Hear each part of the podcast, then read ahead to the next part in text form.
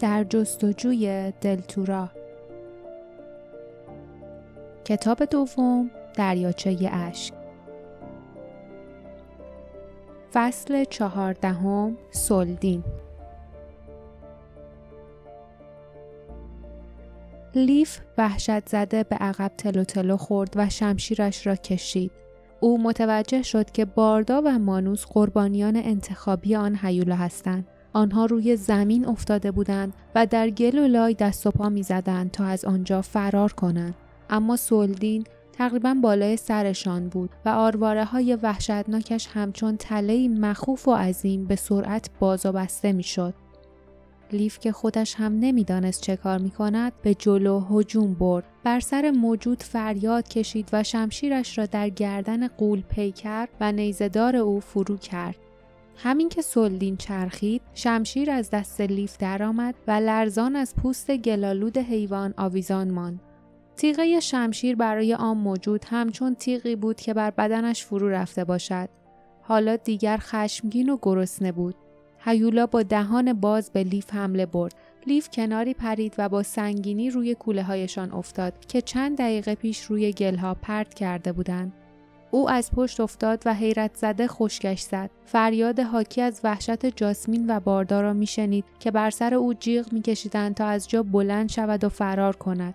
اما برای فرار دیر شده بود و او اسلحه نداشت چیزی نداشت تا از او در مقابل آن آرواره های وحشتناک آن دندان های سوزن مانند دفاع کند به جز چرخید و بند دوتا از کوله ها را گرفت و آنها را با تمام قدرت به طرف دهان باز و انتهای گلوی هیولا پرت کرد. سلدین عقب نشست و در حالی که سر قول پیکرش را به این سو و آن سو تکان می‌داد برای نفس کشیدن به صرفه افتاد. دمش را به آب میکوبید و کف گلالودی درست می‌کرد. شمشیر لیف از گردنش کنده شد در هوا چرخید و مثل نیزه روی گلهای مقابل لیف پرتاب شد لیف شمشیر را برداشت روی دو پا جهید و همچنان که فریاد می‌زد تا همراهانش به دنبالش بروند برای نجات جانش دوید. می‌دانست که برای فرار چند لحظه بیشتر فرصت ندارد. سلدین خیلی زود کوله ها را میبلعید یا آنها را بیرون میانداخت. فقط زمانی که به صخره رسید برگشت و پشت سرش را نگاه کرد. باردا در حالی که مانوس را بغل کرده بود به زحمت کنار او میدوید. و جاسمین و فیلی و کری هم نزدیک او بودند. اما سلدین در دریاچه اشک لغزید و به اعماق تیره آب فرو رفت و از نظر ناپدید شد. تاریکی شب فرا رسید. آنها بالای صخره ها ماندند. با آنکه می ترسیدند هر لحظه از طرف آبهای تیره به طرفشان حمله شود ولی دلشان نمی‌خواست از دریاچه دور شوند وسایل جاسمین از بین رفته بود همینطور مال باردا لیف به طور اتفاقی کوله آنها را به طرف سلدین پرت کرده بود. چهار همسفر با فلاکت دور هم جمع شدند. از تنها پتوی باقی مانده به طور شریکی استفاده کردند و غذای نمناکی را خوردند که مزه لجن و کرم می‌داد. صدای شلپ شلپ و ریزش آب از صخره گریان اصابشان را به هم میریخت. همین که ماه بالا آمد و نور شبهگونهش دریاچه را فرا گرفت آنها شروع به بحث کردند. سعی داشتند نقشهای بریزند و تصمیم بگیرند که چه کنند. اگر گوهر جایی در گلهای زیر آبهای تیره می بود چطور باید آن را پیدا می کردند؟ آنها می توانستند به دهکده رالاتا بازگردند و ابزار مناسب بیاورند و آب دریاچه را خالی کنند. اما این کار ماهها طول می کشید و هیچ کدام از آنها واقعا باور نداشتند که تا انتهای کار زنده بمانند. سولدین جانوران داخل گل و حتی خود تاگان متوجه کار آنها می شدند. دو تا از آنها هم می توانستند سولدین را گول بزنند و به کنار آب بکشانند تا دو نفر دیگر در آن سوی آب شیرجه بزنند و گوهر را پیدا کنند. اما همگی در ته قلبشان می‌دانستند که چنین نقشه ای محکوم به شکست است. سولدین هر حرکتی را در دریاچه زیر نظر داشت و فوری حمله می کرد. همچنان که ساعتها سپری می‌شد آنها سکوت اختیار کردند انگار رسیدن به هدفشان غیر ممکن بود اندوه آن محل در روحشان نفوذ کرده بود لیف با یادآوری این نکته که یاقوت زرد هنگام ماه کامل از همیشه قوی تر می شود دستش را روی آن گذاشت. همین که ذهنش روشن شد امید به قلبش دوید اما هیچ فکر عالی یا آگاهی فوق‌العاده‌ای به ذهنش نرسید. تنها یک فکر قطعی به ذهنش خطور کرد. آنها باید به هر قیمتی که شده با این اندوه مبارزه کنند. باید با این احساس که هرگز موفق نمی‌شوند یا شکستشان قطعی است مبارزه کنند. همگی به چیزی احتیاج داشتند تا آنها را از ناامیدی بیرون بکشد. چیزی که به آنها نیرو ببخشد. لیف به طرف مرد رالات برگشت. او در حالت نشسته سرش را پایین انداخته بود و دستهایش را بین زانوانش جفت کرده بود.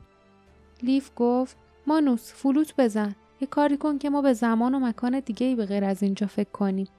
مانوس با تعجب به اون نگاه کرد. بعد دست در کولش برد و فلوت چوبی را بیرون آورد. لحظه ای تردید کرد بعد آن را به لب برد و شروع به نواختن کرد. امواج موزون موسیقی با زیبایی تمام آن فضای مرگبار را انباشت. گویی آن فلوت از زبان آب زلال سخن می گفت. از زبان آب شفافی که زیر سایه خنک قطر قطره جاری می شد. از زبان پرندگانی که میان علفهای سبز آواز می خواندند. بچه هایی که بازی می کردند. دوستانی که میخندیدند و گلهایی که چهرهشان را رو به خورشید می‌گرفتند لیف احساس می‌کرد باری سنگین از روی دوشش برداشته می شود. در چهره باردا، جاسمین و حتی خود مانوس هم گورسوی امیدی می‌دید. حالا آنها به یاد می آوردند که برای چه مبارزه می کنند. چشمانش را بست تا موسیقی را بهتر حس کند. از این رو رد هایی را که به کندی روی سطح آب دریاچه می شکست ندید و همینطور چیزی را که به آهستگی به طرف ساحل می غلطید. ناگهان صدای موسیقی قطع شد.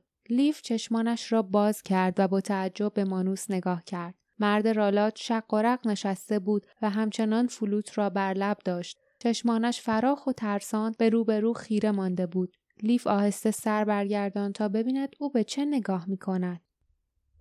سلدین همچنان که با فشار از میان گلولای راه باز می کرد و به طرف ساحل می آمد، آب گلالود از پشتش می ریخت و لجن از سوراخ‌ها و برامدگی های روی پوست خالخالیش می چکید. حیولای عظیم و جسهی بود، بسیار بزرگتر از آنچه تصورش را می کردند. اگر به طرفشان یورش می برد، می توانست به آنها برسد. می توانست با یک گاز آنها را بین آرواره های وحشتناکش خورد کند. اما حمله نکرد. همچنان که به انتظار ایستاده بود آنها را تماشا می کرد. باردا زیر لب گفت برگردی برگردی یواش. اما صدای پرخاشگرانه پرتنینی به آنها فرمان داد که در جا خشکشان زد. از جایتان تکان نخورید. آنها با ترس و وحشت و حیرت خیره شدند. باورشان نمی‌شد هیولا حرف زده بود. او چشمان سوزانش را به طرف مانوس چرخاند و دوباره به سخن درآمد. بزن. مانوس به لبها و دستهایش فشار آورد تا حرکت کنند. موسیقی دوباره از سر گرفته شد. ابتدا لرزان و مردد بود اما به تدریج اوج گرفت. سلدین چشمانش را بست. کاملا ساکت بود. نیمی از بدنش داخل آب و نیمی خارج از آن بود. همچون مجسمه ترسناک مقابل آنها بود و گل و لای و لجن به آرامی روی پوستش خشک می‌شد و لایه کلفتی درست می‌کرد. لیف تماس ملایمی را روی پایش حس کرد. مانوس داشت با پایش به او ضربه می‌زد و با چشمانش علامت می‌داد. چشمان مانوس می‌گفت این تنها فرصت برای شماست تا حواسش پرته از صخرهها برید بالا و وارد گذرگاه بشید. لیف تردید کرد. جاسمین با بیتابی سرش را برای او تکان داد. چهره اخمویش به او می‌گفت برو کمربند پیش توه. حداقل تو باید زنده بمونی وگرنه همه چی از دست میره. اما خیلی دیر شده بود. بار دیگر سلدین چشمانش را باز کرد. این بار به لیف خیره شد و قرید برای چی به این محل ممنوع اومدین؟ لیف لبانش را تر کرد. چه باید می‌گفت؟ سلدین اختار داد. دروغ نگو چون اگه دروغ بگی می‌فهمم و میکشمت. موسیقی فلوت لرزید و قطع شد. انگار ناگهان نفس مانوس تمام شده بود. سلدین بدون اینکه چشم خیرش را از لیف برگیرد قرید. بزن. مرد رالاد لرزان اطاعت کرد. لیف تصمیمش را گرفت. او چانش را بالا برد و همراه با صدای نرم و موجدار فلوت خیلی واضح گفت ما برای اینکه سنگ مخصوص رو پیدا کنیم اینجا اومدیم. سنگی که معنی خاص واسه ما داره. این سنگ حدود 16 سال پیش از آسمون افتاده تو دریاچه. جانور زمزمه کرد. از زمان چیزی نمی‌دونم اما در مورد سنگ می‌دونم. می‌دونستم که بالاخره یه روزی یه نفر میاد دنبالش. لیف گرچه گلویش گرفته بود اما به خود فشار آورد تا ادامه دهد. او پرسید می‌دونین اون سنگ کجاست؟ سلدین قرید اون سنگ مال منه جایزه منه. تنها چیزیه که تو این محلی که پر از تنهایی و تلخی و اندوهه به من آرامش میده. چی خیال کردید؟ خیال کردین من این سنگو بدون اینکه چیزی ازتون به جاش بگیرم در اختیارتون می‌ذارم؟ باردا گفت به جاش چی می‌خوای؟ اگه تو توان و قدرت ما باشه اونو حتما به تو میدیم.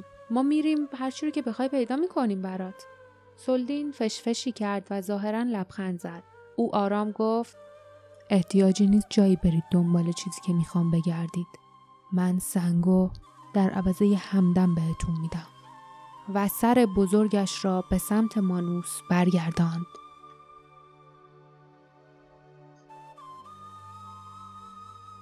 پایان فصل چهاردهم.